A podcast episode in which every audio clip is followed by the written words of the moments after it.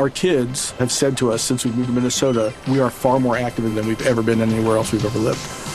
Moving to Minnesota opened up a lot of doors for us. Just this overall sense of community, the values that, you know, Minnesotans have. It's a real accepting, loving community, especially with two young kids. See why CNBC ranks Minnesota number four best state to live and work. A great place to work, an even better place to live. ExploreMinnesota.com slash live. Our kids have said to us since we moved to Minnesota, we are far more active than we've ever been anywhere else we've ever lived.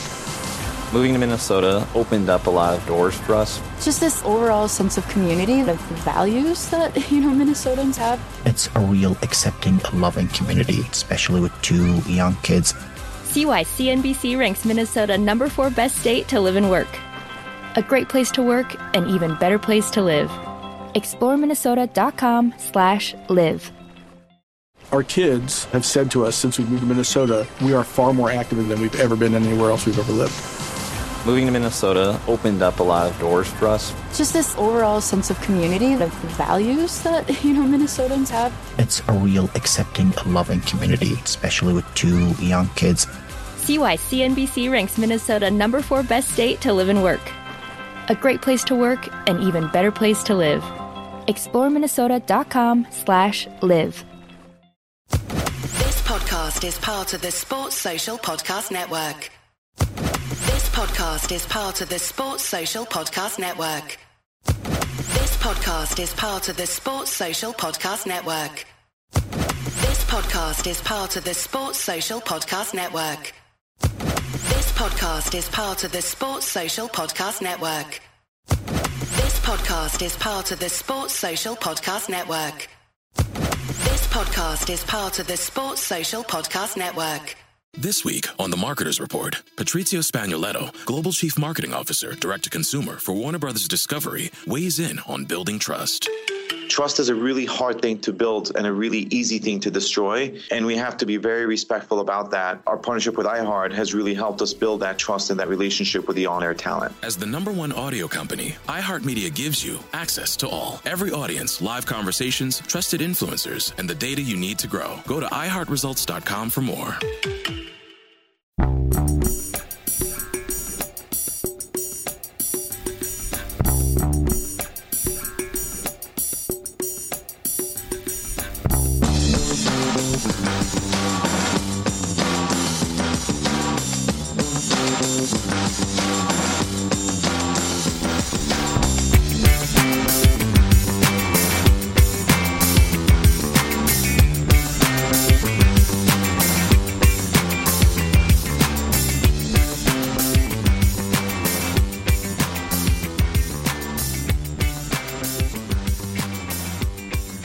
Welcome to a Celtic State of Mind. I'm Paul John Dykes, and joining me today for the ACSOM Bulletin is the dapper Russell Boyce and our very own poet in residence, Kevin Graham. Welcome back to the show, guys. It's Monday.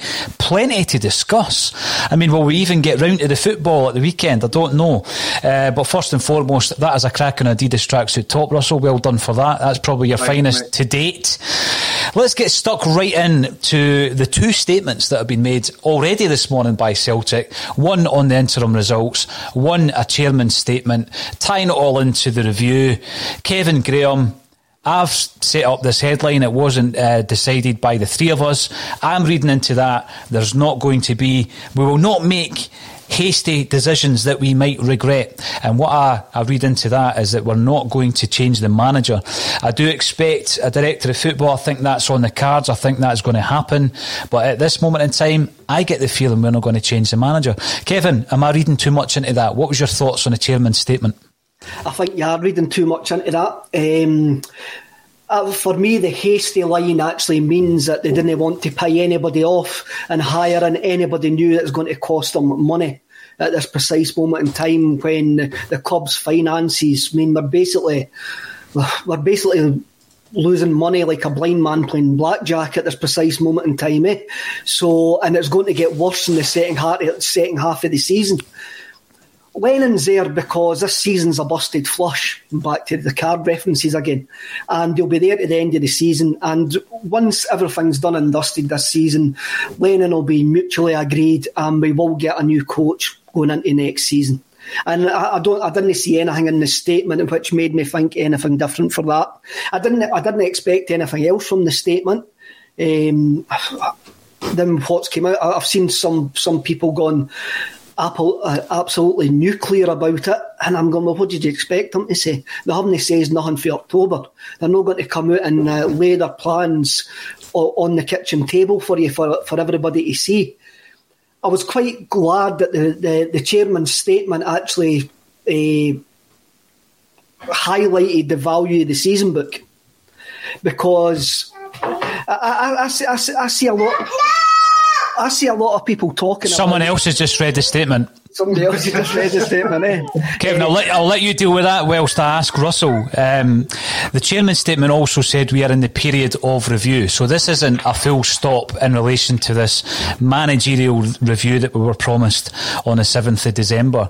Russell, Kevin's just dealing with other matters that, that can arise when you're doing a live broadcast. But um, from that, obviously, it's ongoing. Um, I understand what Kevin says. We can't give too much away uh, because obviously that might detract from any of the work we're doing behind the scenes, and I totally understand that.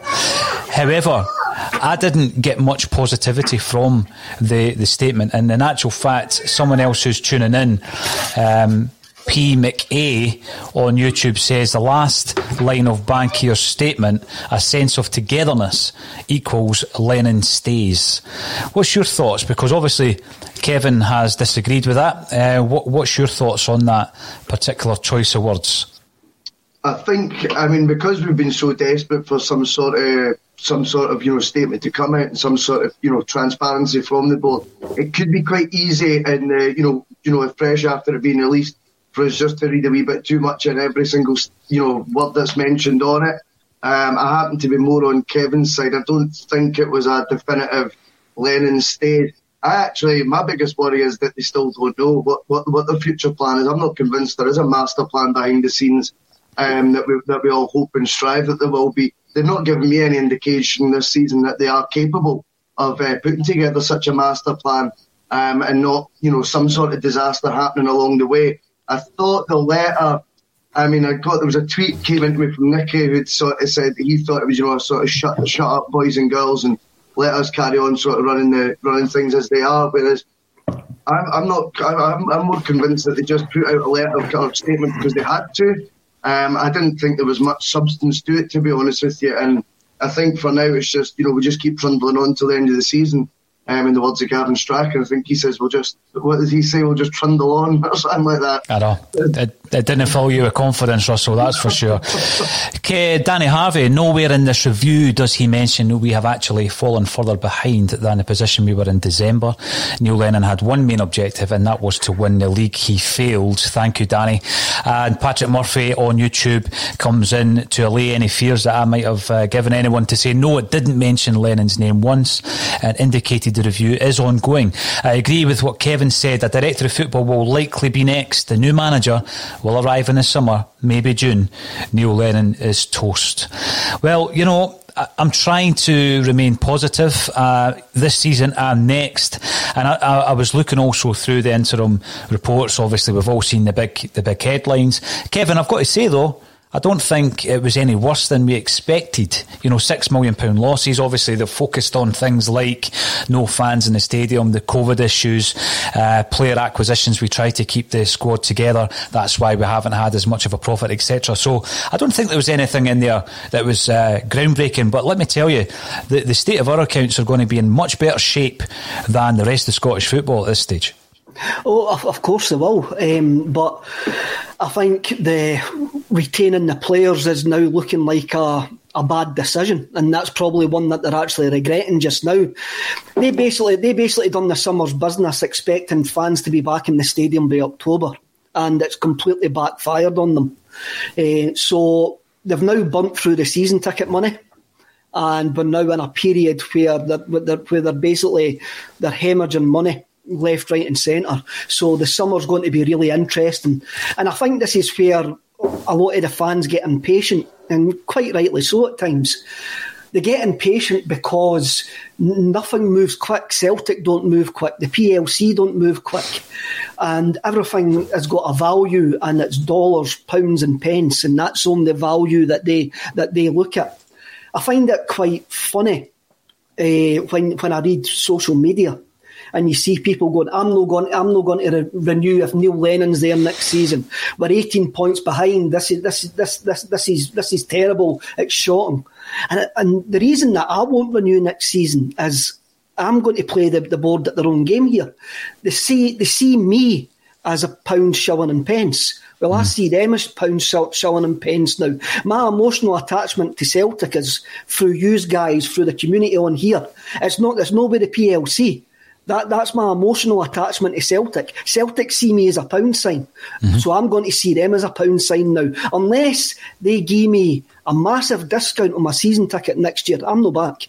I'm not going back. Oh. I couldn't, I couldn't, I couldn't give a monkeys if Neil Lennon is the manager. If they gave me a massive discount, I would still go back because football is only a small, small part of it for me.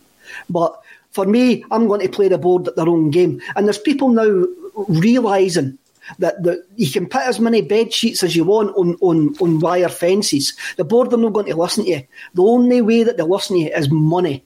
And see all these people are all sitting there going, oh, it's my emotional attachment. I'm going to pay my season book anyway. Are the problem. Now, Kevin, I take every single word of that uh, on board because there's a lot of Celtic fans thinking the same as yourself. There are others who will no doubt disagree with you, and that's great because that is what having a debate about this is all about. I, I looked at a, a, figure the other day. Someone was saying that Celtic will struggle to sell 40,000 season tickets. We've said on this, this platform that if no changes are made, if Neil Lennon is here to stay for next season, I don't think it will be anywhere near 40,000. Russell, what's your thoughts on that? I mean, we've seen, I remember a big drop off in season ticket sales um, during the final season under Gordon Strachan and then the first season under Tony Mowbray, which resulted in the first tenure of Neil Lennon. And I think Celtic dropped between 10 and 15,000 season tickets in those two years. Now, if we were to drop 15,000 season tickets under circumstances where a lot of it won't be through choice. It'll be through uh, finance where people don't have that same money. Um, and, and as I've said before, it then becomes a luxury, which is, you know, when you're a Celtic supporter, uh, going to the game's never really been a luxury, has it? It's always been a necessity. But we're in trying times financially. Um, and if we're currently sitting at 57,000 season ticket holders, I can see it dropping way below the 40 unless big changes are made. Now, they've started in essence through obviously the, the fact that Peter Lawwell has retired and we know that the new CEO coming in is Dominic McKay. That Dominic McKay, that's something that I'm looking forward to. I think that's a positive move. Yep. But then, you know, the next stage of that, and I, I, I, do agree with, with Kevin, that's why platforms like this are so important. You hear um, the structure of someone's argument and then you tend to agree with it from time to time, not always.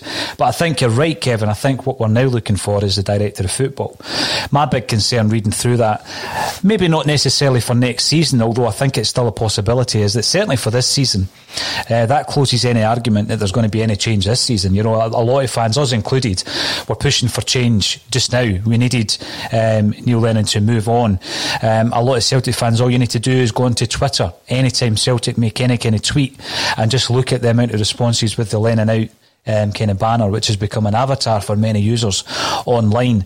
And I do think that there will come a point when it comes to the renewal of the season tickets where they realise this is a bad idea. We do need to have bigger changes in the football department.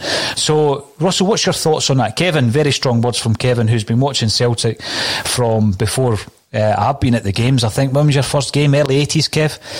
1982, Cappielow. Cappielow, 1982. So, you know, this isn't someone who could be described as a new generation of Celtic fan, throwing his toys at the pram because we're not winning games. It's a lot deeper than that, Russell.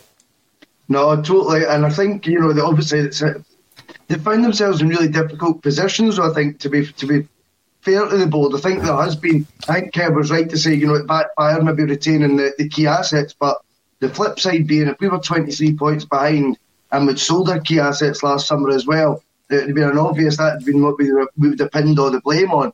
Um, I think the biggest problem all comes back to decision making of Boyton Lennon in the showers. And since then, when COVID's occurred and we've had big decisions to make, we've been doing it with the wrong guy in the dugout. Unfortunately, I know that sounds really, really harsh on on Lennon, but I do think that keeping the, the assets last year should have been a positive thing. Um, not qualifying for Europe affects the the the balance sheet as well massively. Um, in regards to obviously we're in the Europa League group, but the financial rewards of that, or at least even get to the latter stages of that, um, and the, obviously the Champions League that we threw away, not even against good opposition, I think is really, really frustrating. Um, and again, it's came back to cost us. So what we find is basically this this summer when you're looking at season tickets and you're worrying about the numbers dropping, can Celtic afford to now invest that sort of big money in a manager um, that is going to maintain the season book numbers as high as realistically possible in the current climate? Or do they stick, as you say, with Lennon because that this is the board's man and this is who they feel is right and maybe a change in structure will allow him to get the best out of the group, whatever that group may look like. Obviously, he'll need to be in charge of an overhaul. How many season tickets are going to be renewed and how many new applicants are you going to get if that was the case? I think you are looking under 40,000 at this stage. Um, I think I, I like you rightly point out, the avatars on Twitter are, are, appearing all the time. The actual banner itself is rife whenever Celtic put up any sort of tweet. I don't see how that's sustainable and expecting to have um, strong season ticket numbers in the slightest. But going back to what Kevin said, because we, we didn't we didn't twist last summer and you know sell key assets. Obviously, we've got to balance the books as well, and the club aren't known you know to sort of loosen the purse strings. Uh, taking a gamble sort of thing. So if they were to go for an attractive manager, they're going to cost a pretty penny. Um, I don't know if they're in a position that they feel they can do that now, such as uh, the, the, way the COVID's. You, you, opened up your, your answer there, Russell, by saying that t- to be fair to the board, and I think it is important to actually say that we are in a difficult situation in terms of uh, the new man coming in. Um, hopefully, the rebuild starting in the summer. You would like the manager to be in right now because you need them to assess the squad so that we don't fall into that same trap of being underprepared for the qualifiers because they are massive. They're massive to the balance sheet. They're more important now, you know, getting into the Champions League group stages and actually, yeah, for the prestige, but also for the money. The financials are more important now than ever before. But it is a difficult period at the moment. It's a very difficult period because if you sack the manager, um, there's payoffs times three or four uh, with his coaching staff, then you're bringing somebody else in new, unless they're unemployed. There's payoffs. So I, I totally get what you meant, and I think it's you know it's uh, sensible to, to to always have that in mind. It is a difficult time at this moment. Now Richard McMinn comes in to say Bankier, Bankier, who incidentally is now in his tenth year at Celtic, said he did not make rash decisions. Yet they gave Lennon a job in the shower rooms after a Scottish Cup win. Is that not a rash decision? And it's a great point, Richard, because I think you know it the whole club at the moment seems to be um, strewn in contradiction, and this is a difficulty. There was this chat about they understand the anxieties of the Celtic support. Uh, we're getting flack, you know, to paraphrase from all angles of the media. Yeah, that's because you're Celtic and you're underachieving, and you should be expecting that. And it's also a situation where we're not there to to voice our opinion. Uh, the Discord is always going to be virtual. It's always going to be on these platforms, much more than it would be normally um, if we had been at the games. So, Kevin, strong words from yourself. What kind of feeling are you getting from fellow fans? I mean, in terms of how difficult a push is it going to be for the Celtic board under the current circumstances to get a highest, uh, the highest percentage possible of those season tickets to renew? the feeling that I've got is we all want to renew, but we have to get. It's the Marketer's Report. This week, Patrizia Spagnoletto, Global Chief Marketing Officer, Direct to Consumer for Warner Brothers Discovery, weighs in on the difficult task of building and retaining consumer trust. Trust is a really hard thing to build and a really easy thing to destroy. And we have to be very respectful about that. Our partnership with iHeart has really helped us build that trust and that relationship with the on air talent. The best thing for us to do is to build a relationship with our consumers. And if those consumers have a relationship with the DJs that are on air, then we want to build on that. House of the Dragon, which was one of our most successful, if not the most successful campaign we've ever done for a show, audio was a core part of that. As the number one audio company, iHeartMedia gives you access to all. Every audience, live conversations, trusted influencers, and the insights and data you need to grow. Not just a media company, iHeartMedia is your access company. Go to iHeartResults.com for more. 92% of households that start the year with Peloton are still active a year later. 92% because of a bike? Not just bikes. We also make treadmills and rowers. Oh, let me guess, for elite athletes only, right? Nope. It doesn't matter if you're an avid exerciser or new to working out. Peloton can help you achieve your fitness goals. 92% stick with it. So can you. Try Peloton bikes, tread, or row risk-free with a 30-day home trial. New members only. Not available in remote locations. See additional terms at onepeloton.com slash home dash trial. Shown something. We have to, the support of will need to be supported as well. Uh, whether that is with some that want management change or other ones that want to make, want to get made feel valued. But the bottom line is, you have a lot of fair fair weather supporters there who bought season tickets for this season, supposedly being the ten, and all, and also who joined when Brendan Rodgers came. And unless you get a manager of Brendan Rodgers' calibre again, you're going to drop ten to fifteen thousand anyway you're then having a look to try and keep that hardcore there. And there's a lot of the hardcore who are now getting to a point where they're fed up being seen as pound shilling and pound shilling and pence, as I've already said. I, am in that. I'm in that. I play Celtic at my own game, at their game. I mean, at the end of last season, my thinking was if I owed Celtic 110 quid for a refund, they'll be quick enough to take it out of my bank account. So why should I not be quick enough to take it out their bank account? If I'm treating Celtic, the PLC of Celtic, not Celtic Football Club, I'm, I'm treating the PLC of Celtic as a service user. And in any other walk of life, you'll be firing in letters, letters of complaints this season for what you've paid for and that's and that's just off the park. No, and that's not even on it. Eh? So you would be complaining that you haven't got decent value for money. So why should the football club be any different? Differently, yes, there's emotional attachment. Aye, I didn't want to lose my seat that I've sat in for twenty odd years. I didn't want to no longer sit next to all the guys in the supporters bus, but they've got to show us something. They've got mm. to make the right decision for once. It might hurt the club, but if they make the right decisions, they'll get back. They'll get backed by the by the fans. Kevin, you, I think you're right. I mean, I've been in the presence of Ian Bankier sheerly by chance, not because I'm part of the prawn sandwich brigade or anything like that, on one occasion, and he didn't fill me with any kind of sense that this was a Celtic man. Um, now, I didn't want to get too hung up on that because there's plenty of Celtic men and women who couldn't do the job. You know, it's yeah, it's one of these things. People think it needs to be prerequisite for them to understand the club, um, and then the other argument would be let's employ people who are the best at their job. I look at him in a very kind of important um, position at Celtic Park, and I, I think over the last 10 years, and if I was to ask you what he's done positively um, to affect any kind of change at Celtic Park, would you be struggling to give me an example? What What has he done that you can look back on a whole decade of him being at the club and say, what's his legacy? What, what, what could you tell me? I mean, when you says he had been there 10 years, I was completely in shock. It's like 10 years of nothingness. He gets filled out every so often to give a 400 word statement in front of the, the financial results, and that's it. It's just like a show position, ain't it? So they become empty words, Kevin, when they're trying to appeal to fans and the anxieties that we are feeling um, as supporters not on the ground. I feel as though it's empty words because I don't think he gets it.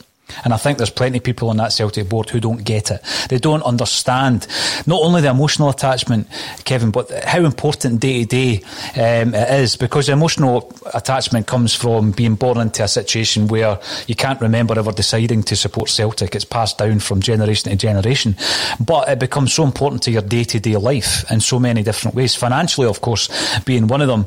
Um, but you know, it's the same in various other countries. We always talk about it being different here in Scotland, but it is a day to day, 24 hour a day, um, you know, vacation to be a Celtic supporter. It's not something that you can pick up and put back down. It's like what you were saying there about fair weather supporters, and you're going to get that in all walks of life, Kevin. But we do have a hardcore, and we've seen that throughout the history of the club, you know, going right back in the last 40 years, even where times have been hard. There is always going to be a hardcore, but that hardcore now isn't going to um, break even. It's not going to balance the book books, I don't feel. I think there's enough people who aren't fair weather fans like yourself, Kevin, who will still make difficult and, and uh, big decisions based on their unhappy unhappiness at the way the club is being run.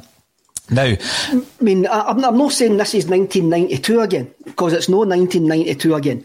Uh, we're nowhere near. There's a there's a lot of the younger generation out there, younger than me, who are dressing this up as a battle for Celtic's soul. It's not a battle for Celtic's soul. Celtic's not going to go bust where we were in 1992, 1993. This is not a new Celts for change. This is just time for the club to go back to its roots and realise that without us, they're nothing. Without the fans, they are absolutely nothing. And they keep on banging on about this this season. Or one of the reasons that we're 18 points behind is because we're not in the stadium. Well, prove that to us then. Is Prove that, that Kev. Kev, is that their charm offensive? Is that it, do you think? I would hope no. It, it needs to be bigger. It needs to be bigger than that. it, it needs It's to be bigger than that. This seems to be the message that, that is coming out of all kind of areas of the club at the moment, isn't it? If you guys had been here, you guys and girls had been here, everything would have been different. This is how important you are. And uh, the caveat is because you're so important, we need you for next season to renew your season ticket. Is that the charm offensive? Because if so, I think they're going to be struggling. I think they will be struggling because they've been banging that message now for months and months, and it's no, it's no making any inroads whatsoever to the feeling of the the, the wider support. What I've made it clear what I would do to go back, and and this is really quite. uh, It's hard for me to actually say that. It is hard for me to actually say that, but to to make it even more clear if they gave us, if they showed value in the support, the way that instead of the hollow words, the empty verbs, the empty metaphors, show us it in pounds, shilling, and pence. Show us our value in pounds, shilling, and pence, but be honest about what will happen if that happens. Be honest about there's going to be a period of downsizing. There is going to be a period of downsizing. The, the, accounts are going to show that. Every club in Scotland's going to be hit with this. Ex- exactly, exactly. And we expect it, you know. Uh, so instead of spending two, three million pound on on any centre forwards for some God knows where, bring in a decent coaching staff and go, he's going to need to develop players. This might take one year, it might take two years. We need to behind you for your support in a season where he's never got into the stadium. Here's X. We want you back in that stadium to support the new man. What do you think that X will be, Kevin? What do you think that will be to get you back in? Because I've I've seen some suggestions that um, you know it was yourself actually that said that it could take five years for you to get your refund back. Um, what do you think it will be? Some kind of plan over those five years? Do you think it will be something that they try and offer you in one go? I don't know how, how they'll be able to do it because the there's a lot of clubs like you've got Mother, uh, uh, you've got Motherwell and that who says they would refund all their supporters um, for every game that they've missed this season. Now Motherwell are not Celtic and they they haven't got the cash reserves to probably do that. So it'll be interesting to see what those clubs do. But Celtic have came out right away and says, well, we changed the terms and conditions of your season book, so there's no refunds. But they know, the chairman actually says it in the statement, they know that they can't, virtual season tickets is not a substitute for the real thing. Mm-hmm. So they know that they haven't gave value for money this year. So what I would kind of expect, I, I quite like the annual membership idea that, that you've fired quite a lot, Paul. But I reckon what you might see is a discount over three seasons going forward on season books, and uh, and they'll take that into account at the end of the season when they see what their accounts going to what the, what their finances look like. I don't think you'll hear about it quick. I think it'll be closer to the end of the season before they'll they'll do something like that, and they might also make it voluntary. Mm. See, the other big thing as well, um, touching on some of the points Kevin's made, Russell, is obviously that, that big black hole can also be filled by selling star assets. And I think we're all kind of resigned to the fact that there's going to be massive changes over the summer in playing personnel. But I said yesterday, I think it's almost inconceivable that we would, already having sold Frimpong and set up the sale of Ntcham, to sell another three, what you would maybe describe as prized assets, you know, first team stars like Ajer, Christie, and Edouard. Now, when you're looking at the books and balancing the books, it's quite clearly stated in there that obviously the um, you know selling assets has been one of the reasons why we- we've ended up with six million pound losses. It's almost as if they're setting us up for the fire sale come the summer. Um, do you think we'll we'll go all out and sell all three of the, the players I've mentioned, Ajer, Christie, and Edouard? I think there's a huge aspect to this again. I'm going to sound like I'm going, you know, you know, just running the, the same old conversations. But I mean, I think there's a huge argument of who's in charge. Um, because you need to get to the bottom of why these guys wanted out, whoever they were. We're going to suspect that at least two out of those three were who Lennon was referring to. I think, you know, um, last year when he said players want to leave. Now, for me, I appreciate the fact that there's three key players, and that's on top of their Ntcham and Frimpong. You're looking at five guys that are in around the first team, and you're losing that. Can you recover from that? I think there's got to be an argument of what's the point in keeping players if they're not happy, they don't want to be there. Um, I think we've we've shown this season that that's not worked. Um, as soon as you know, unless Lennon was just talking nonsense and it was just an excuse at the time, which I don't think it was. I think since then it's been you'd be a bit bold by saying Frimpong's wanted out for weeks if he's not. Do you know what I mean? I don't think I don't think that's the case. I think it, I think there was a, a, lot of truth in what Lennon said back then. I think it was September, when it August, uh, that players wanted out. He never got mm. rid of anyone, and that's just that's proven that doesn't work. So, whilst the numbers do sound high, and it would be obviously devastating on the team to lose Edouard, Ajer, and to a lesser extent Christie, I think um, I think if all three wanted to go, and the money's right, then for me that's that's how we're going to need to face our business um, going forward, especially to try and you know get the uh, get the money get the money obviously back up to the level we want it to be. Do you know what I mean? Because if we're just going to sit with players um, unhappy, but yeah, our books need balanced, what's the point? None of it makes sense. Um, I certainly think that I would expect there to be at least three players that, that will leave in the summer. But again, if someone comes in with a new a new direction, a new future, I would love to see if we appointed someone who, who has right forward thinking in charge, a bit of pull about him, of that Brendan Rodgers ilk that you were talking about, uh, Kev. I would love, imagine the headline being Celtic appoint the manager, and then the next day you see Edouard signs a new four year deal. Who cares if it comes a minimum fee release clause? But just sell him the vision and say, look, win back the league, get in the Champions League, smash in the Champions League with better clubs than West Ham interested in your son. And honestly, we'll, we'll insert a clause that if we get the 25 million bid, you can go anyway. Something like that. And I tell you what, that would that would really get people excited again. So there's some positivity for everyone watching right now. Hopefully, we, hopefully it'll happen. We never know. We will talk about the rebuild, um, and a big part of that will be some of the um, suggestions that have been made around the potential for a new manager coming in. Uh, we have spoken quite a bit, but over the weekend, one name in particular was uh, on the uh, tip of most Celtic fans' tongues. Now, David Boyle, I have never seen a club ignore the fans as much as Celtic have this season. Nothing short discussed. I will be boycotting Celtic if Lennon is in charge next season. Can't take it anymore. I think there's a lot of people like David who are under that kind of impression um, that you know the change is required, not just all the background change in terms of CEOs and director of footballs. I think you've got to look at the guy leading the team. Can you get the best out of your players? Do you have that figurehead, Russell, as you said, that could get someone excited that currently is already kind of checking out at Celtic Park? Mm. I'm almost resigned to the fact that Edouard will go because I feel he's at his end of his cycle at Celtic. I didn't. I don't think that Frimpong was. I thought. I thought Frimpong still had some development to do at Celtic before he left, but circumstances meant that he's on his way. Uh, the bid came in, and, and we've taken it. I actually think that given a new manager like the scenario you've just described, Russell, we could get something more out of Ryan Christie and um, uh, Ajer as well. But with the with the, the manager who's currently in place still being here next season, those players will leave. Kevin, we've also spoken about this assessment period. Um, now you'll if you think back to when Neil Lennon left first time round, Ronnie Deila comes in, he's able to assess the squad, and that's every player, even those who are out or have been out on loan. And what he got from that was he got a diamond in Callum McGregor, who had basically been written off as a Celtic player. Now, when he was out on loan to Notts County, um, Carlisle almost signed him on a permanent deal. Now, can you imagine that? Celtic were prepared to let him go.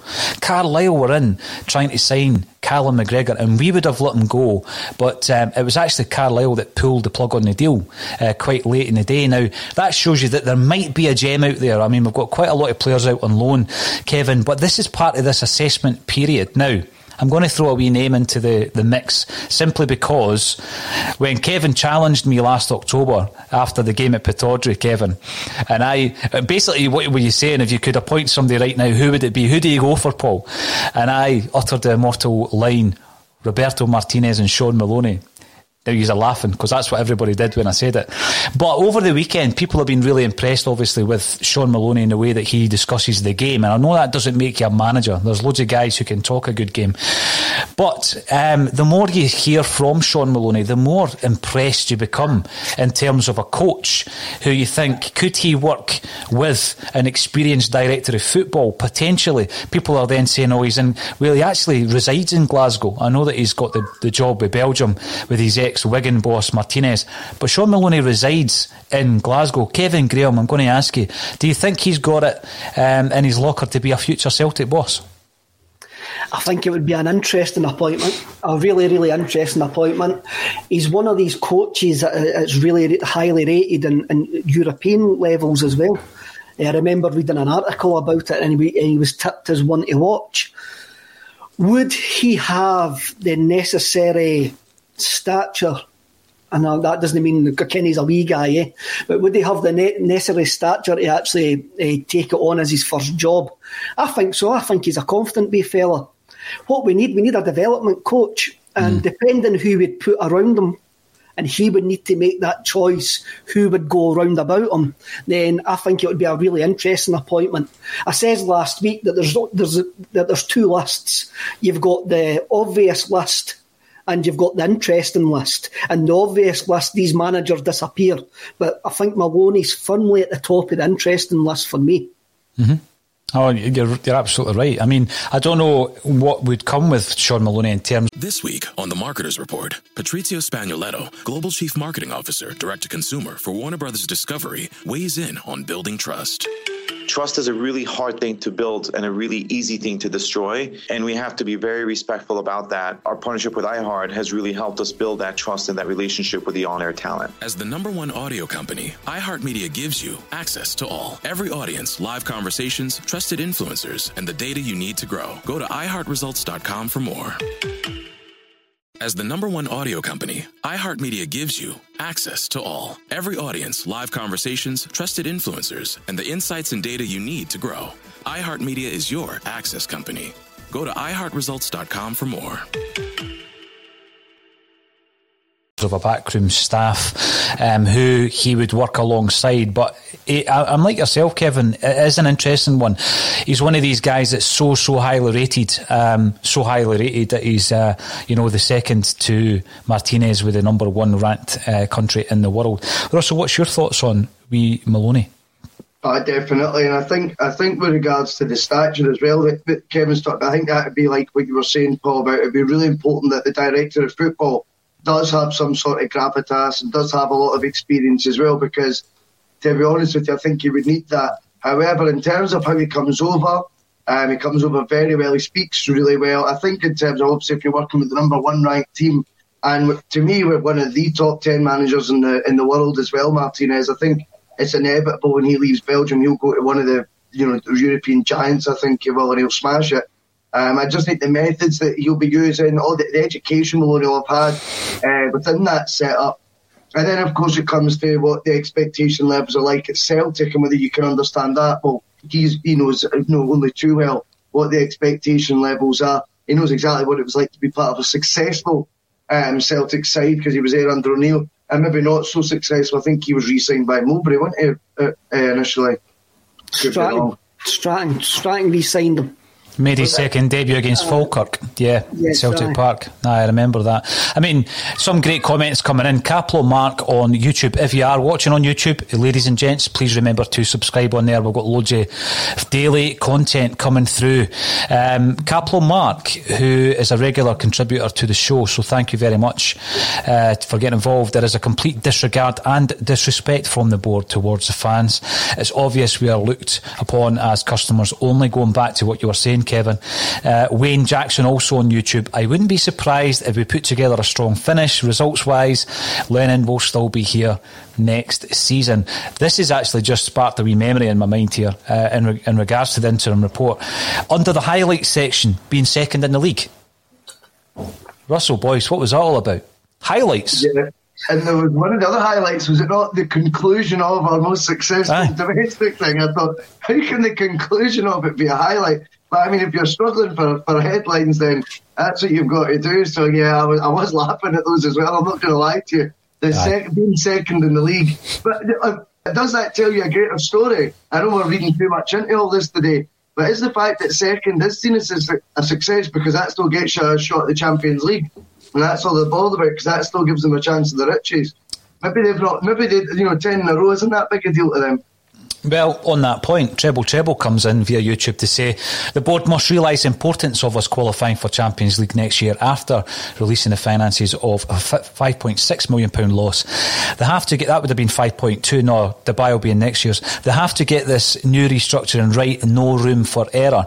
And I think the first words that came out your mouth today, Russell, was in relation to, in fairness to the board. And yeah, you do have to try and be balanced. But you're right, there is absolutely no room for error. And that again, uh, is is bizarre when you think about the level of domination and the forward planning that should have been in place.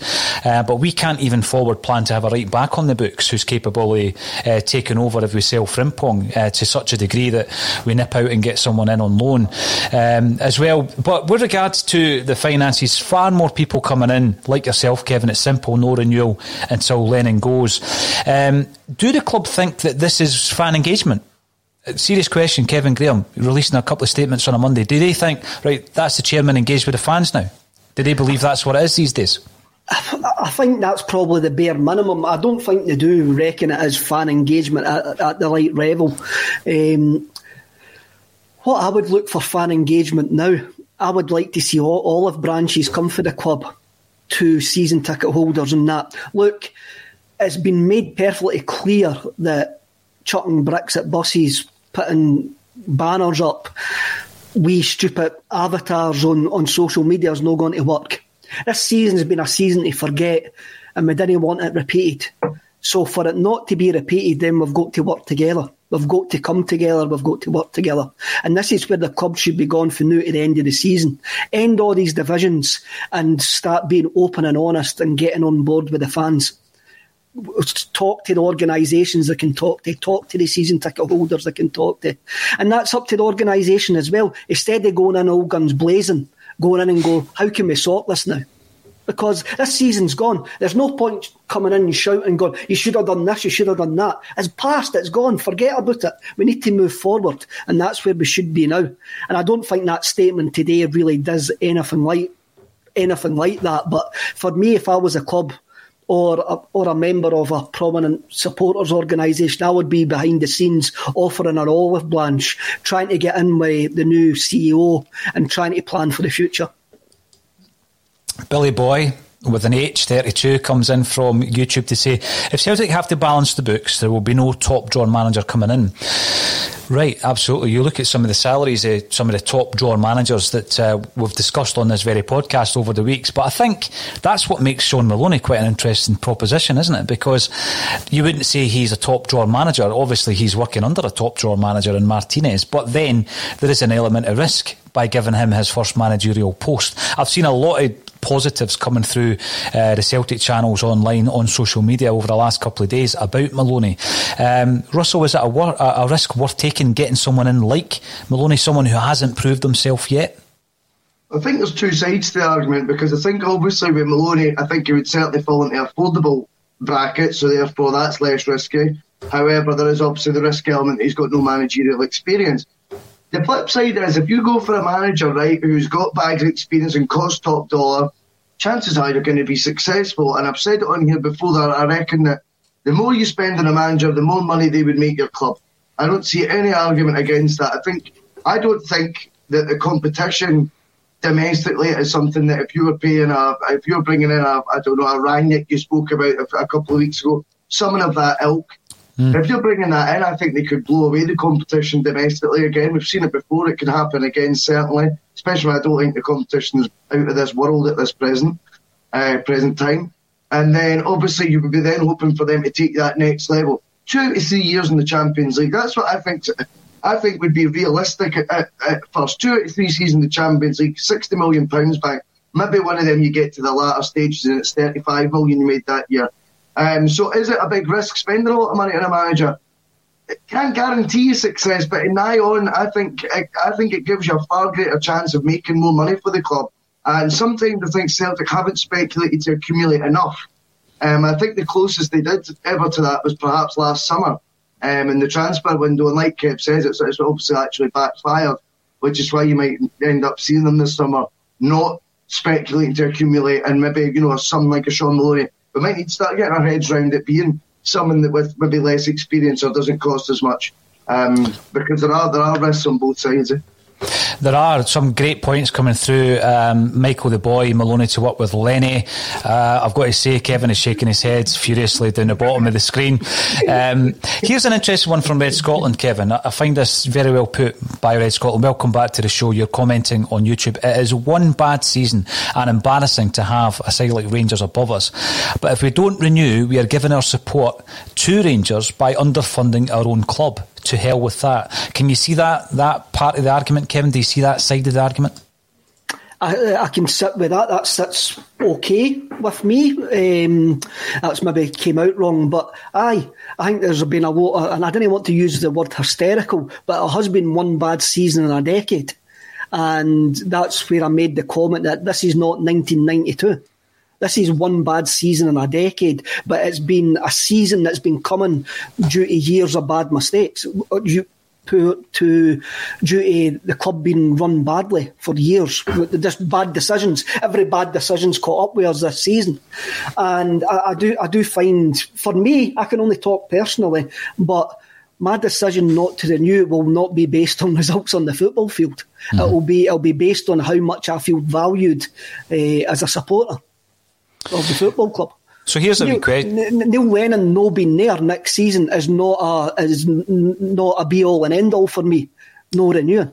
Here's feeling a teaser. Val- feeling valued as a supporter is the be all and end all for me now. Okay, so let's. Uh, I know you like parallel universes, Kevin. Let's say we're 18 points ahead of Rangers at this stage of the season. Yet the fans have been treated exactly the same way in terms of no engagement throughout the season. Um, the virtual season ticket ha- has been just as poor. Yet we've managed to get the results on the football park. Would you be still saying this? Would you still be feeling undervalued even though the results were good on the park? hundred percent, one hundred percent. Interesting.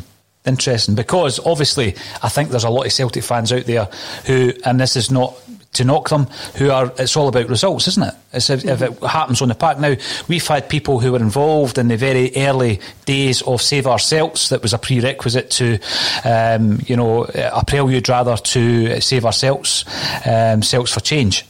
And they said that as soon as they got a wee bit of momentum, Kevin, Celtic results were better on the park, or they signed a new player, or they changed the manager, it just hit a brick wall because there's a lot of Celtic fans. It's all about success. It's all about results in the park, and I'm not having a, a dig at anybody because the the last thing I want to see is Celtic fans falling out and there being divisions. But I find that interesting that even if the results on the park went our way this season, Kevin, you would still be feeling undervalued. Definitely, and even it's quite hard to go into that parallel universe because if we went into that parallel universe, Dubai would still be a bad idea. It would have still been an absolute disgraceful idea to go to Dubai during a pandemic. And there's just been a few things this season, and even previous seasons. And, and you and you spoke about this, uh, and you spoke about this on Friday as well. Even the way that we've handled the boys' club situation, even the ways that, even the way that we've just acted like a corporate brand, which has really really annoyed me. I mean, I'm not going to say I'm not going to go to the games. I'm not, but they, they wouldn't get a season ticket off me. I would support. I would support my supporters club. I would still go to games. I would make sure what I see is my emotional attachment to Celtic, which is that guys like you and my supporters club and that. I would still go up with them, but I wouldn't be buying a season ticket. Mm-hmm. I would still go to games.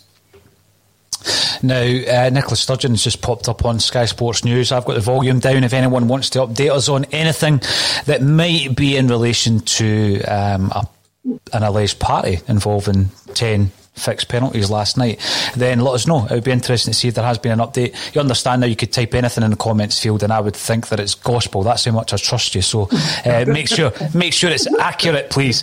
Um, now, no, Kevin, I get that because Celtic is such a big part of your life on a day to day basis.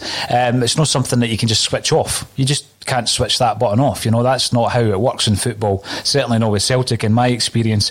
But uh, one of the big things I've noticed as well on the chat there is talking about uh, how we need to focus again, Russell, on the youth development at Celtic. We've been very disappointed, I think, in the lack of players coming through. They were put under a lot of pressure after the Dubai trip when they were thrown into the team. Some people were saying they're not up to scratch. Well, how can they be when they've not been playing games at that level? Uh, yeah, we're in a league where it, it's not conducive to youth development because we don't have that that um, bridge of a reserve kind of league. They don't yep. play many games, and currently they're not playing any games. Uh, but there was an interesting interview uh, with Jack Aitchison. I've got to give the guys at the uh, Glasgow's Green podcast a shout out. They helped us uh, in the charity weekender, but they they're doing quite a lot of good interviews. I've noticed. I, I think it was the GIG podcast that did the the Kel Uh, Wilson interview as well recently. And Jack Aitchison spoke about the, the, the trouble uh, trying to break through at Celtic Park. The fact that he tried to leave the club, uh, you know, for 12 to 18 months before he finally got a move. And the one quote that stood out for me was, I didn't see a pathway. Now, surely with everything taken into consideration, Russell, we really need to focus on getting that youth development working for Celtic again. Definitely. Couldn't agree more. Um, I think the amount of players that seem to just fall away, fall by the wayside is, is unbelievable.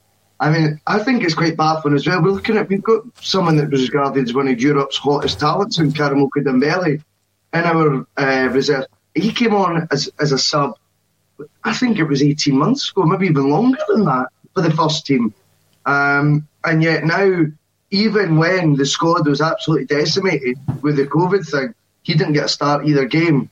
Um, he seems to have fallen right, right, right away. And, and, and I think, again, I don't know if it's maybe the lack of reserve game time that's um, hindering their development, or is it fundamentally, is there something wrong at Celtic with, with regards to that? Because I definitely think it's always something that the fans can relate to. You need to look at the, the impact Kieran Tierney had in the club as the most recent example. Um, Stephen Welsh, again, I think was quite insightful as he, it was okay to fling him in against Rangers. He played a couple of games. And then he was completely removed from the whole equation. He wasn't on the bench for a few weeks. Um, I don't think that's a good sign, a good way of progress for a young player either. I think if they get a chance, a foot in the door, and they don't do anything wrong, then they should remain there on merit. Um, and, I, I'm pretty sure that what the other youngsters would have seen with Stephen Welsh this year, they were the, the sort of hokey cokey, the you know one foot in, one foot out going on. I don't think I don't think that's very encouraging for, for young players looking at that. That to be what is that what they're to aspire to? You know, he gets his debut against Rangers, he's buzzing. Then he's hooked out the team for three months. Mm-hmm. and he played two games, sorry, at that spell. And now he's back in again, which of course might give you encouragement, but it just all seems disjointed. And, and I think it obviously goes back to what, what Jack Aitchison's saying. That doesn't seem, it doesn't seem if you look at Welsh's progress so far within the, with, with regards to the first team, that's been on any form of pathway has it? That's not been a pathway he's been on. You're you right. I mean? You're right. It's been absolutely down to circumstances, isn't it, Russell? Yep. Um, what you'd be hoping for, and I know it doesn't uh, guarantee results, but with the investment Celtic have in uh, the youth and up at Lennoxtown and the, the various uh, pro youth systems that are in place, Kevin Graham, you would expect every year for there to be uh, a group of players who have progressed to the stage where they've got to be um, considered uh, for that step up. Now, not all of them are going to make the step up, but I just don't think we've had that pathway. We, we keep banging on about, yeah, but Kieran Tierney, James Forrest, Callum McGregor. James Forrest and Callum McGregor are in their late 20s. So, you know, where's where's the players that were brought through who are 23 and 24? Who are the players that were brought through who are 19 and 20 that are ready to step in? We've got a wee group of players there. Uh, Welsh has come through and I hope he remains because I like the look of him. But we've also got Scott Robertson, we've got Ewan Henderson, um, the aforementioned uh, Dembele, Okoflex. How many of them will be part of a Celtic side, uh, you know, in the next five years? Because if they're to be as successful as Tierney, Forrest and McGregor, then you would hope that two or three of them will be. I can't see it. I can't see that being being the case. Kevin Graham, do you think that's going to be at the forefront when you consider how signing the signing policy is going to have to change due to uh, the COVID? Uh, sorry, Brexit. Post Brexit is going to have to change anyway, and then obviously financially uh, through COVID, we're going to have to be a lot cuter with uh, you know assessing what we have available and maximising it. I think that was the whole point. Uh, appointing Ronnie Deila and Brendan Rodgers but then we chucked it out. We chucked it out with the baby in the bathwater when we reappointed Neil Lennon, who has no history of developing players whatsoever, young mm-hmm. players whatsoever. So you appoint Ronnie Deila, who is a coach. You appoint Brendan Rodgers, who is a coach. So the next appointment again has to be a director of football and a coach to come in and rebuild. Have a look at that academy. I mean, I think we've had the residential at Lennoxtown for 10 years now, maybe even more than 10 years. Uh, where are where where have the players that have came through? That Tierney is probably the only one that's came through, and he's mm-hmm. left. Mm-hmm. All the rest of them have got to 16, 17. Dembele looks like he's going to leave as well. He was in that setup. You've had guys like Barry Hepburn and Liam Morrison who have ended up going to uh, Bayern Munich. You've yeah. had guys who are going to, who have ended up down in Liverpool. So that shows there's a massive failing at Celtic Football Club. We are producing genuine talent that elite clubs want, but we can't keep them. And this didn't say money because aye, money's a part of it. But if they players believed that by 18, 19 they would have 20, 30, 40 games for Celtic, they would still be at Celtic. One example, Kevin, Okoflex. We took him from Arsenal. Mm-hmm. Yep. So it wasn't about money, it was about a pathway. It was about Brendan Rodgers being able to sell to that young player, you're going to be a first team player at Celtic Park. And this is your pathway and this is your plan. And I think you're absolutely right. And it's not just a, an opportunity for me to have another go at Neil Lennon. I don't think that's anywhere near being his forte in developing young players. Who in that side just now, uh, and he's not on the side, has he developed? It would be James Forrest. And I think that is due to the fact that, you know, he knew him as a young player when Neil Lennon was involved below the first team. I'm going to disagree with that. I'm talking I, about his initial development from reserve player to aye, aye. first team player, Kevin. You um, might you might say he's regressed since Lenny's came back. So Aye, I'm maybe preempting your argument there. Aye, you're preempting my argument. Aye. Brendan Brendan Rodgers turned him round. Brendan yeah. Rodgers. Aye, because he was on his way out. He was on his way out at that time, wasn't he? Aye. Um, thanks to everybody for uh, all the accurate uh, updates on Sturgeon. Uh, Nicola wants a spot on your podcast. She loves Kevin. Uh, also, apparently, I can go back to school in two weeks. Um, it must be as the Janny because it's certainly no as a. is, is, that a good one for you, Kev? No, the um, Wayne's gone back to school. Aye, fantastic. Exactly. but I mean, let, us also talk again about something that I find very interesting. Um, comments made on social media again by James McLean.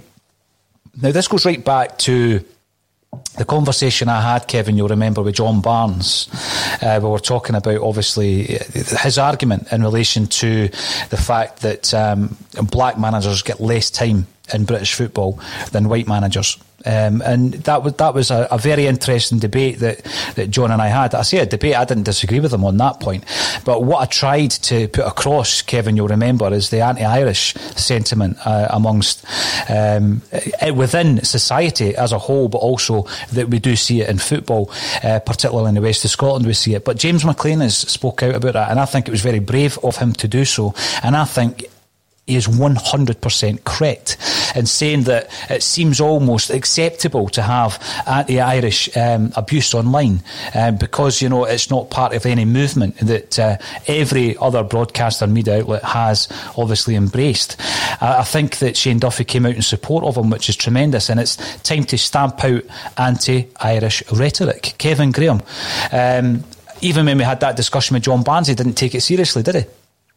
He, he didn't. He, he batted it away, and again, you didn't disagree with him because he didn't give you the chance to disagree with him. Truthfully, in that interview, um, I he batted that away, and that was one of the, the. that was probably the most annoying thing. He just says that's not that's not the same. It is the same. Now, for me, it is the same. Um, any any any racism, whether it's like country, colour, creed, race, religion, is the same, uh, and I'm, I haven't seen the James McLean comments, so I'm quite glad when he gets it everywhere he goes mm-hmm. because he, he's quite open about uh, his background. Uh, I mean, you just, I mean, you can't be a Celtic fan and, and not being on the end of some anti-Irish, anti-Catholic racism, basically. And people in Scotland call it sectarianism. It's no sectarianism, it's anti-Irish, anti-Catholic. Mm-hmm. And it's the nature of Scotland. It's the way Scotland is, and that's the way it's that's the way it's sold. That's the way it's sold. Ah, it's just banter. Mm, it's maybe not just banter in, in certain situations. It's there. There is a there is a sort of establishment type historical connotations here.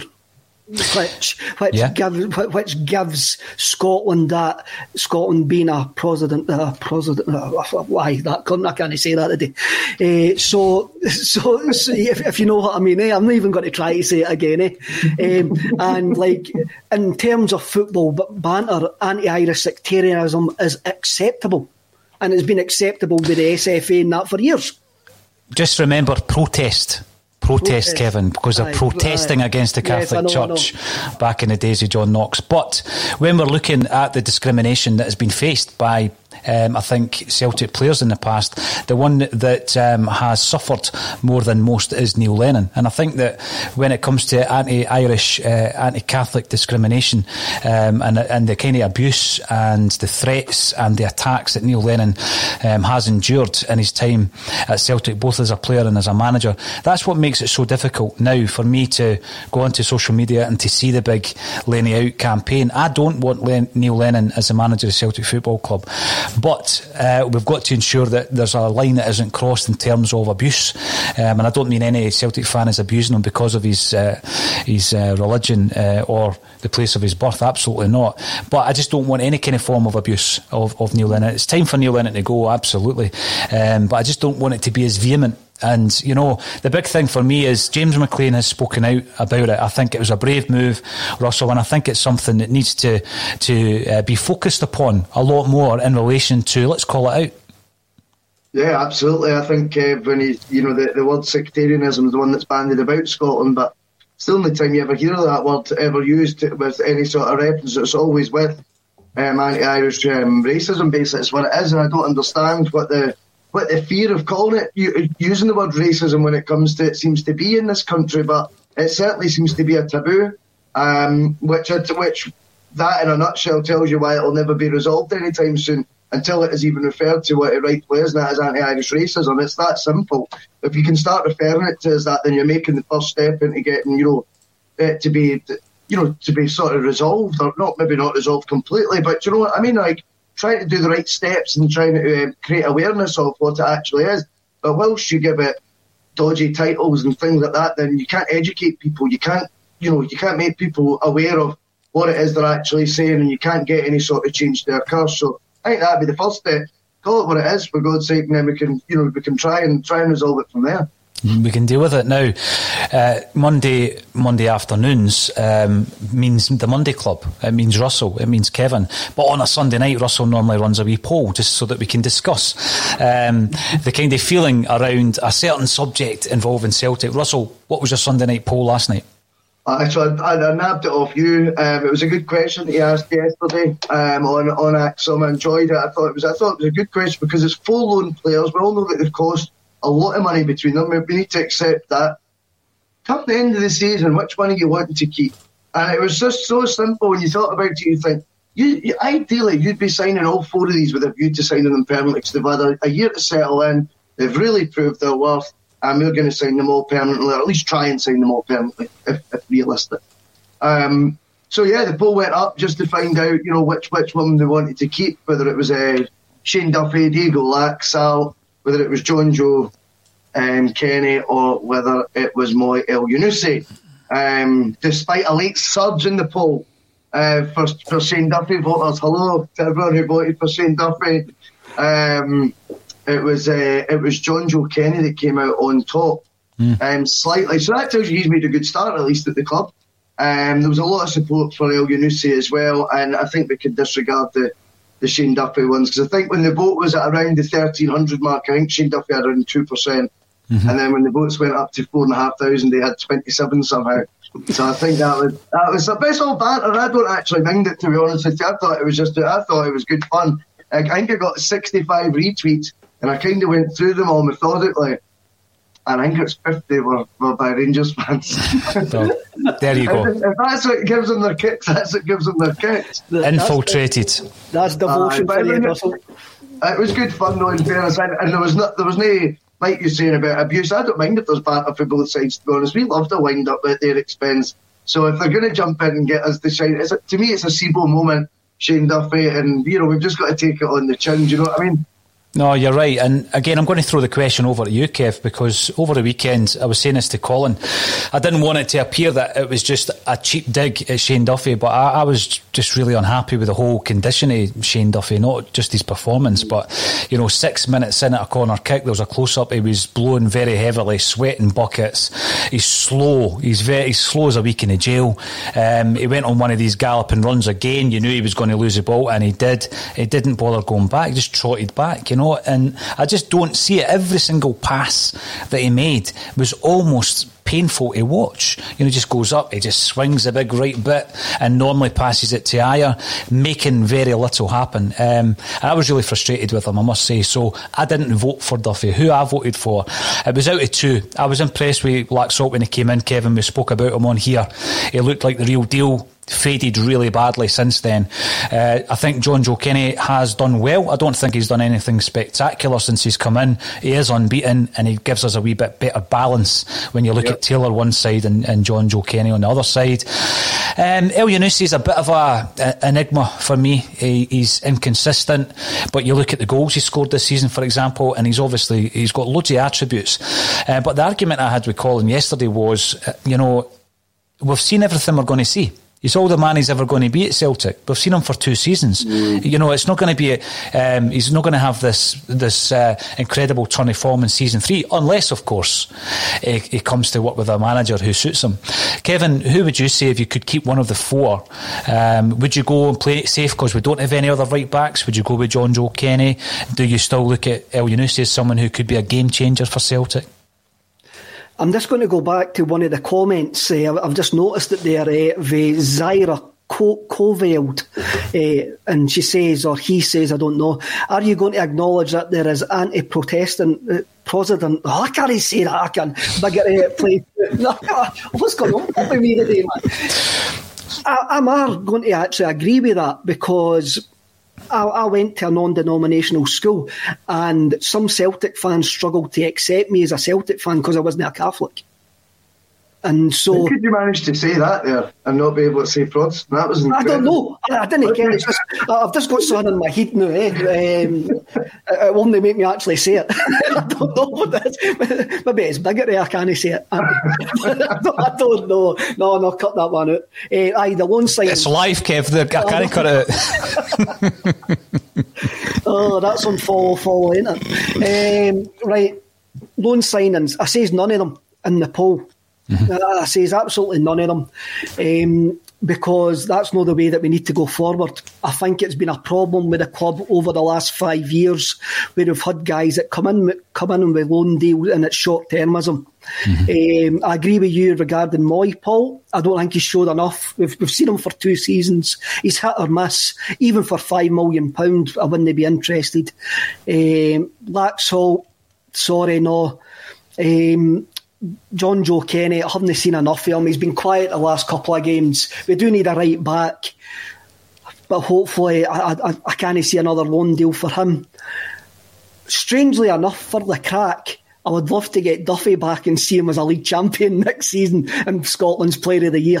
just, just for the crack, man. That that would if we got him for nothing, a Bosman, let's bring him back up and like he can have the Celtic career that he's always dreamed of. He might, he might not want to come back now. It's been a busy old day in the world of Celtic, so thanks everybody for getting involved. Uh, Twitter, Facebook, and YouTube is where you find us live on a daily basis. If you are watching on YouTube, we're building that channel uh, rapidly and we're providing free daily content. Uh, not just Celtic, although the vast majority of it is at the moment Celtic related, but we've got music, um, chat shows, we've got quite a lot happening on there, and there's a show on there by Kevin Graham that I'm going to be speaking to him uh, in just a few moments about about after we go off. So thank you everybody for getting involved. Thank you Russell Boyce and Kevin Graham for joining me once again on a Celtic State of Mind.